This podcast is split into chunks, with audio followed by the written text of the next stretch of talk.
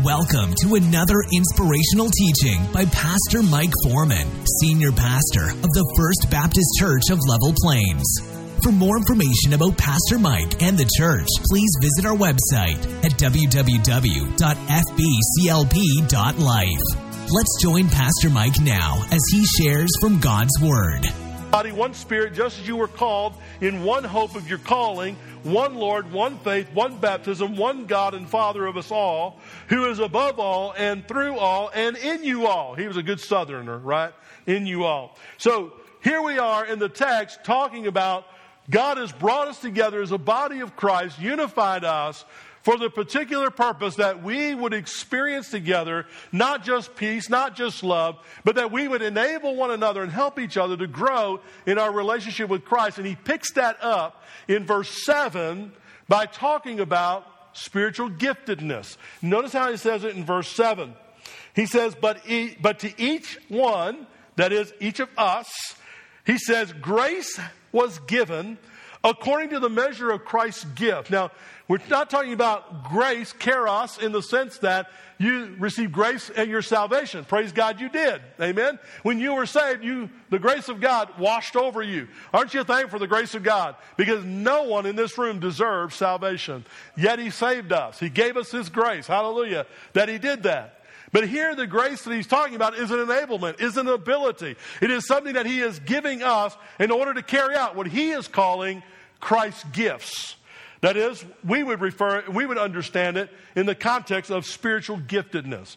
So what he's saying to us in verse 7 is that every one of us in this room who are believers in Jesus Christ, we have been gifted, and God has gifted us in order that we would grow. Now, notice he goes on in the text, verse 8.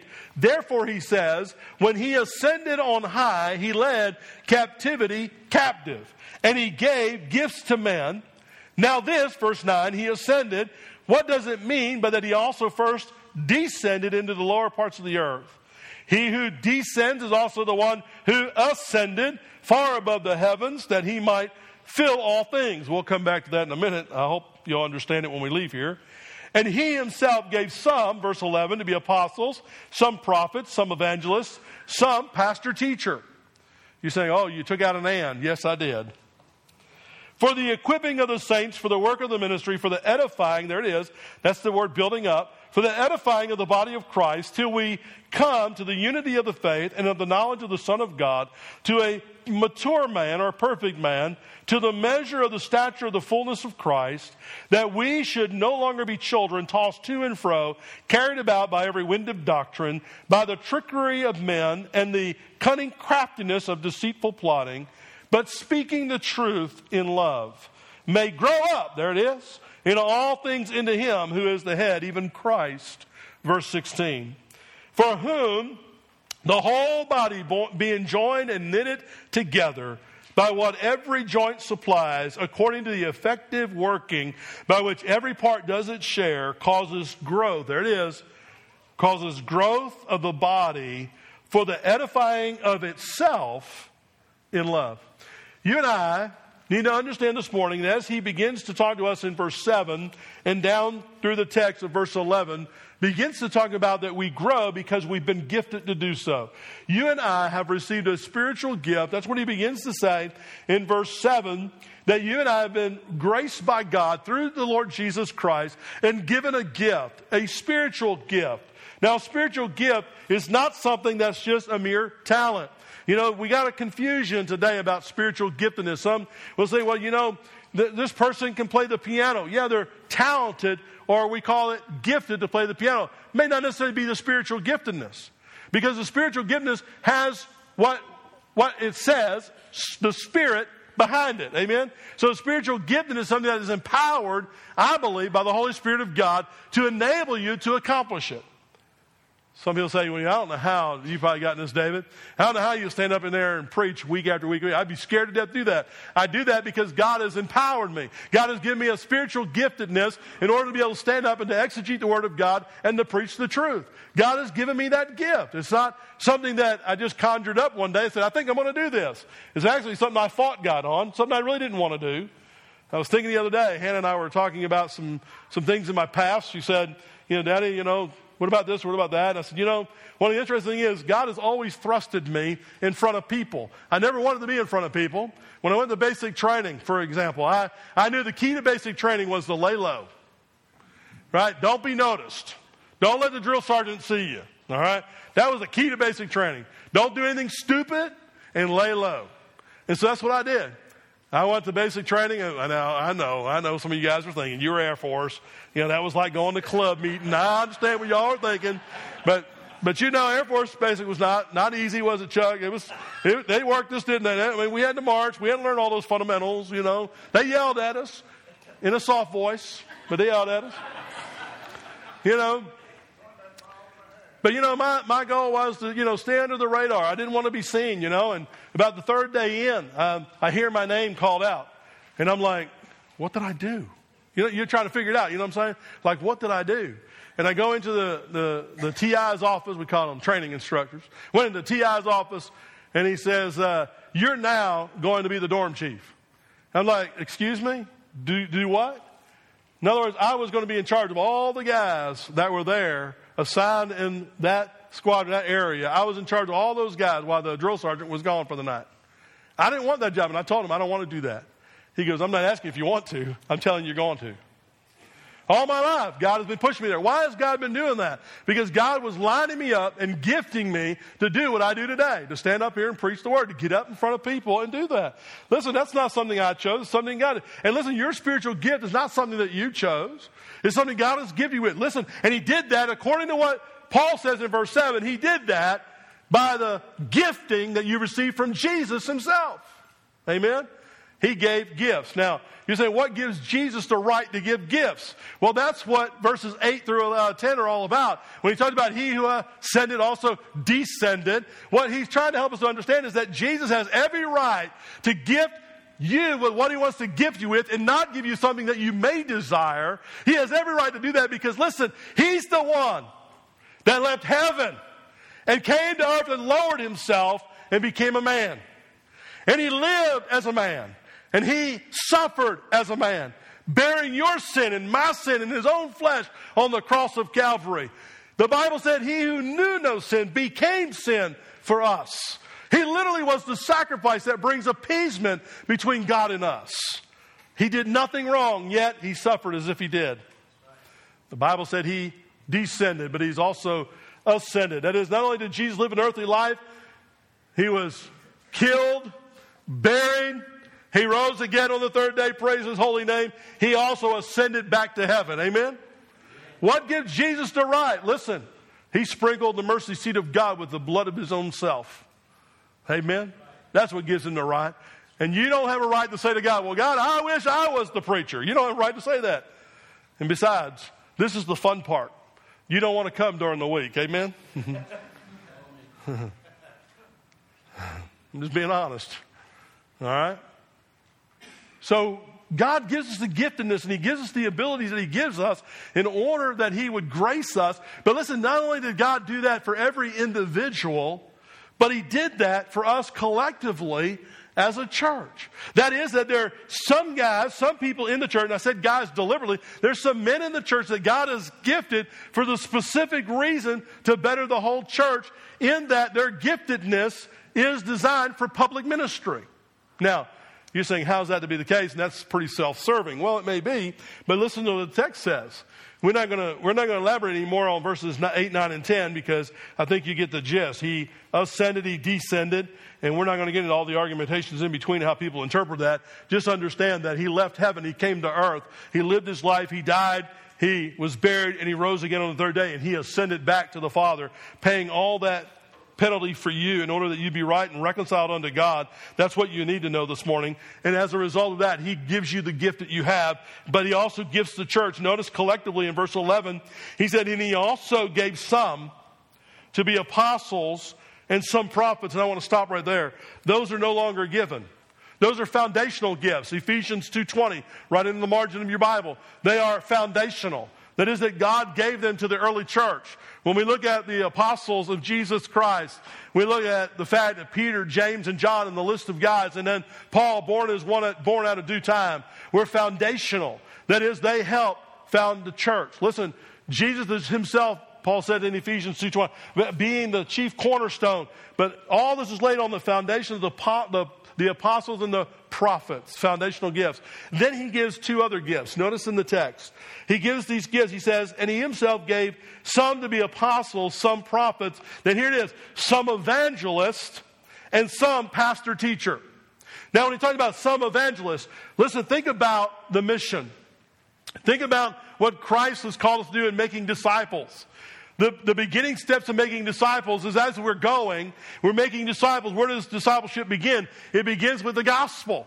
It begins with salvation. It begins by proclaiming the good news of Jesus Christ. And there are gifted men who are evangelists. That is, they can go and they can talk to somebody that may seem hard hearted to us, and they will give their life to Jesus. But then there's times where you and I may try and they don't seem to give their heart to the Lord. I mean, it's like this person is so gifted by God that they are seeing a lot of people come to faith in Christ through their ministry. Why is that happening? Because God's promoting him? No. Is because he's got a better casting of a net than we got? No. He's spiritually gifted. God is using him to help lead people to Jesus Christ. Listen, he's using the ministry of the preaching of the word through that guy, that particular man, in order to win people to himself. That's what he's doing. That's incredible to me that God would do that, that God would have the gift. And I think that gift's still available. You know, and when we think about evangelists, too many times we think about bringing somebody to the church. I'm going to bring an evangelist in, and he's going to preach, and people are going to get saved.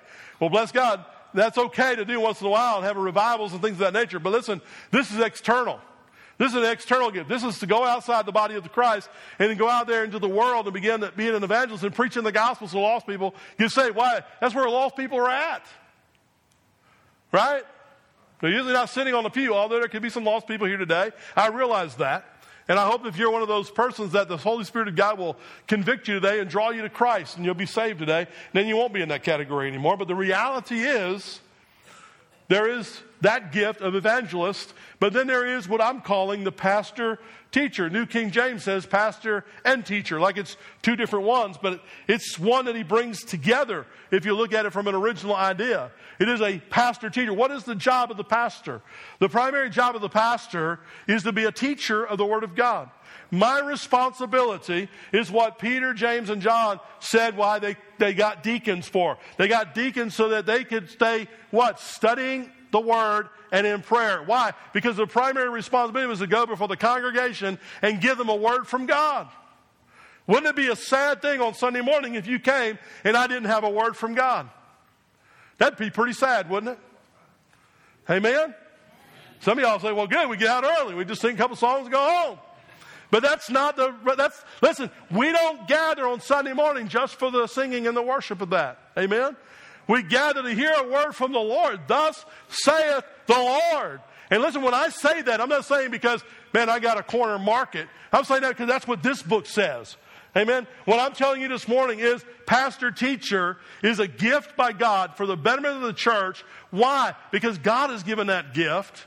And what thus saith the Lord is, is what's written on this page, black and white. It's not what Mike Foreman interprets it to be or thinks it to be. It's what the Bible says. That's the thus saith the Lord. And we got to be careful, by the way. Let's not be flippant in saying, thus saith the Lord, and come off with something, you know, because we don't want to do God that way. We want to treat God with respect. Amen? And we want to make sure when I stand up here and say, thus saith the Lord, that it is thus saith the Lord. Amen? It's not me. So he gives these pastor teachers. So he has gifted us, listen, by his grace, he has gifted every single one of us in this room individually. Praise God, you got a gift. You say, the preacher, I don't know what it is. Hey, you know what? You know how you find your, let me, let me just tell you, you know how you find your gift? You start serving. You get engaged in ministry. Oh, you can go to Lifeway and look up spiritual gift tests and you can do a spiritual gift analysis and all that stuff. Let me tell you something, that's man made. What you need to do is you need to start serving God. You need to start asking the Lord, Lord, help me to discover where you've gifted me and begin to serve. Where are some of your passions? Where do they lie? Perhaps that may be where your gift's found. Amen? But some of you will never experience your gift if you don't serve God. You know, it's through serving God that those gifts rise to the surface. It's pretty interesting because, listen, it has an objective and a subjective way. In other words, subjectively, we can say, God's called me to preach, God's called me to be a pastor. But let me tell you something. When I surrendered to the ministry, when God finally wrestled with me in the pew, and I finally said, Lord, I'm not going to wrestle anymore. I'm going to be obedient. I'm going to do this. When I went forward and said to my pastor, God's been wrestling with me, here's the words out of his mouth. He said, Well, it's about time. I've been praying. I've been seeing God working in your life. See, subjectively, I said it. God's called me to be a pastor. Objectively, the leadership in that church said, We see God doing that. You see what I'm saying? So same thing. Listen, same thing with your spiritual gift. You may say, hey, I'm, I'm gifted to serve. Then listen, get involved and start serving. And God will use godly leaders and people around you to help say, you know what? God may be using you here, there, whatever, whatever, whatever. You see what I'm saying? Get engaged. Get engaged. I wasn't planning on spending this much time here, but spiritual gift is given to us individually. Listen, collectively. And we're going to talk about that in a minute, why collectively in a minute. But I want you to write these verses down because I don't have time to talk about them. But you want to know what some of the gifts are, and you've never seen them before. Here they are. First Corinthians 12, 8 through 11. 1 Corinthians 12, 8 through 11. The second place you find spiritual giftedness is in Romans chapter 12, verses 6 through 8. Romans 12, 6 through 8. And then here in Ephesians 4:11, he gives us what I'm calling a collective gift that is to the church. He's giving us this particular gift to the church in order that we may see some things happen. Now remember we're talking about together we what? We grow. We grow together. Well, how does that begin to happen? Well, as we analyze these gifts that he's given to the church, look in verse 12. He tells us, first of all, the purpose of the gift. He said he gave some apostles and prophets, evangelists, pastor, teacher. Why? Why do you have a pastor? Why do you have a pastor of the church? What is the purpose of the pastor? If we were to say, what is the office of the pastor? What is the primary responsibility? Why did God give pastors to churches? Why is it when the, they went out, and Paul went out missionary journeys, why did he appoint men to be pastors of churches? Here's why. Listen to what he says. To what? Equip the saints for the work of ministry. So the first point and the first reason why we collectively have pastors given to the church is to equip the saints for the work of ministry. Notice it didn't say for the pastor to do the work of the ministry. It's for the pastor to equip the saints for the work of the ministry. You know why? Because there's not one single pastor or staff of pastors, and I don't care how large of a church it is, there's not a single church that has enough pastors to accomplish the mission and to do all the work. Amen? That's impossible to happen. It takes us collectively together in order to accomplish the mission. I cannot do women's ministry. Praise God, I'm not in children's ministry. Amen? Thank God for that. Thank God even more that I don't have to preach to the youth every Wednesday night. That scares me to death. You know? It takes all of us together to accomplish that. But God has given me in order that we would be able to preach the word, exegetically preach it, in order that you would be equipped, that you would see the word of God, and you would say, you know what? This is the calling as a believer. This is what I need to do as a follower of Jesus, and then engage in that truth. Amen? So it's the equipping of the saints. It's that discipleship aspect of it. But then it's, it's not only that, but notice too, it's also about, in verse 12, for the equipping of the saints for the work of the ministry, but it's also about edifying the body of Christ. Now, there's the first words that he's going to use about building up the body of Christ. Now, he is not, and pastors get too focused on this, he is not talking about numbers. And pastors, you know, we get worried about numbers because, you know, we get to think, well, people are going to see numbers up or down, and, you know, they're going to be upset. Um, numbers up and down, you know, like we're on Wall Street, you know, and the, the ticker tape is running, and so we're all going to get bent out of shape if we're, you know, less people this week than we had last week and all that stuff, you know. So pastors sometimes get, that's not what he's talking about. Here he's talking about spiritual impact. What he's talking about here is, are people in the church growing and being built up to be more like Jesus Christ? In other words, in the 11 years that I've been your pastor, are there people who sit out in those pews who are different than 11 years ago? Do they look different? They look more like Jesus now than they did 11 years ago. That's the measuring stick. We cannot measure by attendance. We have to measure by spiritual giftedness and growth. Are you growing in Jesus? Can you say 11 years later, I am more like Jesus than I was 11 years ago? And if that's not the case, then I apologize. I'm not doing my job. because that's what it ought to be like. That's the measuring stick. That's what it ought to be about. Because it doesn't matter how many people are on the pews 11 years later, it's about how many people are walking like Jesus.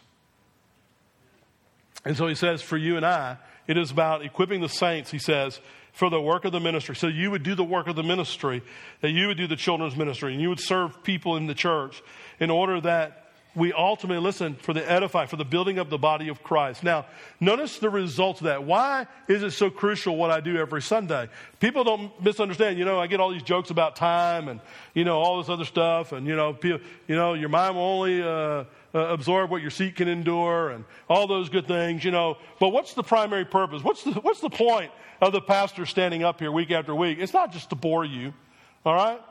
But here's the point. Notice what Paul says. He gives us the reason for the equipping of the saints, for the work of the ministry, verse 12, for the edifying of the body of Christ, that, verse 13, first of all, that we would come to a unity of faith. Now, what does he mean by that? Well, notice he said, till we all come to the unity of the faith and of the knowledge of the Son of God to a perfect man, that is a mature man. He says, to the measure of the stature of the fullness of Christ. In other words, here's what's supposed to be happening. The pastor's responsibility is verse 13 is this that we are coming to a unity of faith. That is, that we're saying the same thing about the Bible. Amen? That we come together and we're saying the same thing about the truth of the Word of God. Now, I understand there are people who are sitting on these pews today who will differ with me on the idea of maybe spiritual giftedness, or may differ with me about, you know, is there a rapture at the beginning of the tribulation or after? There are going to be some variances, and some differences. But when it comes to the, what I would call the cardinal doctrines of the faith, there is no variance, my friend. If Jesus Christ is not born of a virgin and you don't believe that, then we cannot have fellowship and we cannot have a unified church. Amen? If you don't believe that Jesus was sinless, then we cannot have a unified church. You get the point? If you don't believe that Jesus Christ is the only means by which God will accept mankind, and the only sacrifice that's acceptable by God, then listen, we cannot have fellowship and unity as a church. So the, the point is that I would stand up and exegete and preach the word and teach the word in such a way that we come to a unity of faith. Listen, not unified with my faith, unified with the biblical truth. And how many times have we been confronted with that? Amen? How many times in my own life have I had to stand corrected by God because I looked at something a little wrong? and had to change what I believed. Listen, I've never changed any cardinal doctrines, let me tell you, and I'm not planning on changing any of them. Why? Because then you can't be saved, can't be a Christian. Amen? So the first thing is that you and I, we, we would be unified in the faith. And listen, how does that look? Verse 13, he tells us it looks like Jesus. He says, coming to the knowledge of the Son of God. Listen, knowledge there is not the idea of me coming with this knowledge that Jesus existed. You know, I believe in the fact that he rose from the dead. That's not, he's going beyond the gospel. He's talking about that same thing he talked about in Philippians when he said, you know, to know Christ. That, that is, that have this intimate relationship with the Lord Jesus Christ. I don't want you just to know that Jesus is the only way. I don't want you just to know that Jesus was sinless, that he was born of a virgin. I don't want you just to know those things. I want you to know Jesus intimately, have a relationship with him. That's what it looks like. When we're equipping the saints and we're edifying the saints, then there is a unity of the faith by which people are falling in love and walking with the Son of God. And listen, they become the perfect man. That's a bad interpretation in the New King James. That should be a maturing man. That is, that we are maturing in our faith. And how are we maturing? To the measure of the stature of the fullness of Christ. Every day I am pressing on to look more and more and more and more like Jesus. That's my goal. That's my pursuit. My pursuit is not to look like other preachers. My pursuit is not to look like great preachers of the past. My pursuit is to look like my Savior Jesus. Amen? That's the pursuit. And when the pastor is doing his job, that's where people are headed. That's what people are doing. Amen? Notice the second thing, verse 14, that we should no longer be children tossed to and fro, carried about by every wind of doctrine, by the trickery of men and the cunning craftiness of deceitful plotting. So here's the next thing sound doctrine. So not only a unity of faith, we believe the same thing, but now we're going to believe sound doctrine. Amen? That is, we're going to believe the truth about the Word of God, and doctrinally, we're going to be sound. That is, we're not going to be tossed to and fro. Listen, I don't want to say this without just saying it, but I'm just going to say it. Some of y'all need to get off the television and quit listening to every preacher that's on the television. Amen? Some of y'all need to do that. And if you're going to be on the television and preaching, then find and select some ones that are biblically sound. All right? But I'm here to tell you, guys like Joel Osteen are not biblically sound. They may make you feel good, and if I've offended you, I'm sorry. But they are, they are there just to make you feel good. The devil comes as an angel of light. Amen. And you know, you're saying, well, he does, you know, put some truth in there. Yes, some truth. You know why? Because the devil does do that. The devil gives a little truth here and a little truth there in order that he can pull the wool over your eyes. Don't forget that when the Bible talked about false prophets and false teachers coming in the church, they didn't disguise them as wolves. They disguised themselves as sheep and wolves. You know, so we got people out there that are listening to junk, and you got to quit listening to the junk and listen to the truth because it'll pull you astray. Listen, and he's not the only one. I don't have time to list list them all for you this morning. If you want to know about somebody, just ask me. I'm not afraid to tell you. But we want to come to a place in our church where we're doctrinally sound. Amen? Unity of the faith, but we're doctrinally sound. We don't want to believe lies. And notice the lies come. He says in verse 14, he said, they come about by every wind of doctrine. See, people, uh, uh, they'll flow from this to this to this to this. And it's like whatever's popular, that's what they're listening to. And they're going back and forth, back and forth at every wind of doctrine. And they're doing that by the trickery and the cunning deceitfulness of people. I can make you believe anything if I can craft it in just a little bit of truth. I can twist your head. Be careful. Then ultimately, notice verse 15. The work ought to be of the pastor, not just to bring us to a unity of the faith, not just to bring us into sound doctrine, but lastly, to speak the truth in love. That is, I'm supposed to be equipping you and teaching you to go out there into the world and speak the truth in love. Quit being Bible thumpers. Quit hating everybody. Amen? And let's be speak, let's speak the truth in love. There are people who need Christ. And they will not come to Christ if we get in the way of not speaking the truth in love.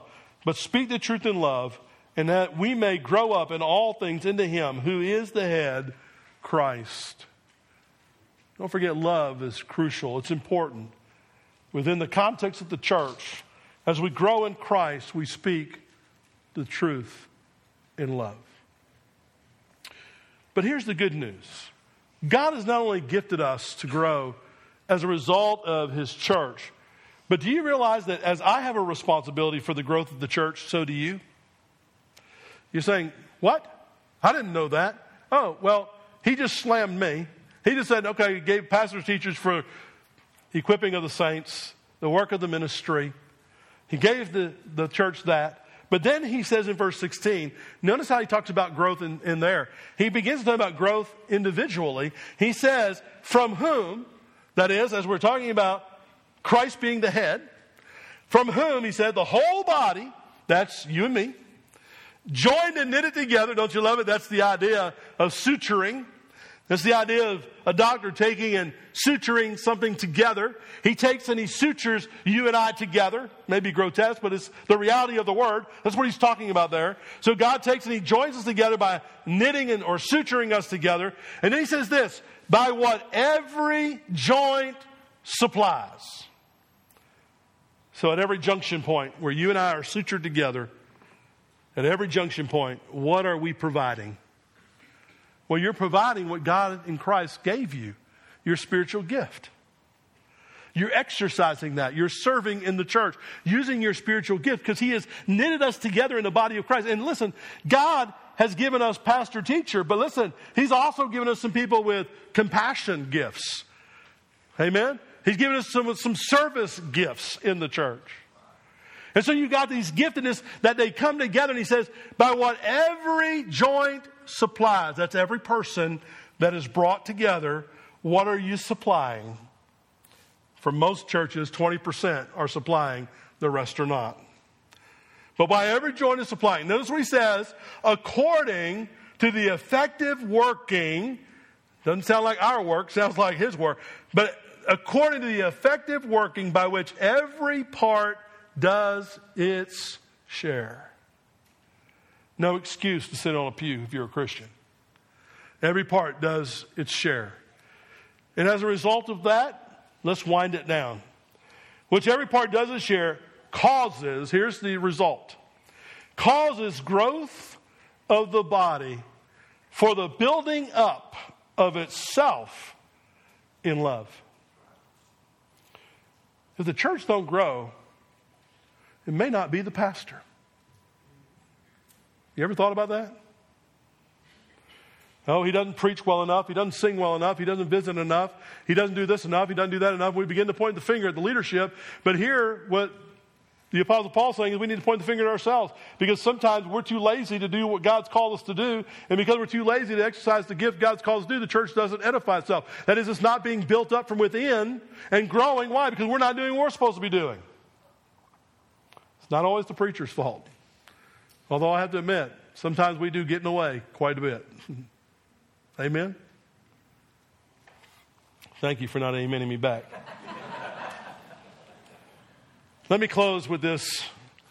I found this from one pastor. He sort of summed it up, this whole idea. Listen to what he says. He says, I think this idea that being together as one body, that we become stronger, is the reason why believers can't just listen to podcast sermons or pray in the woods or sing worship songs in the shower. He said, Don't get me wrong. He said, Those things are great things and we should do them. But we also need to be together physically, mentally, emotionally, and regularly.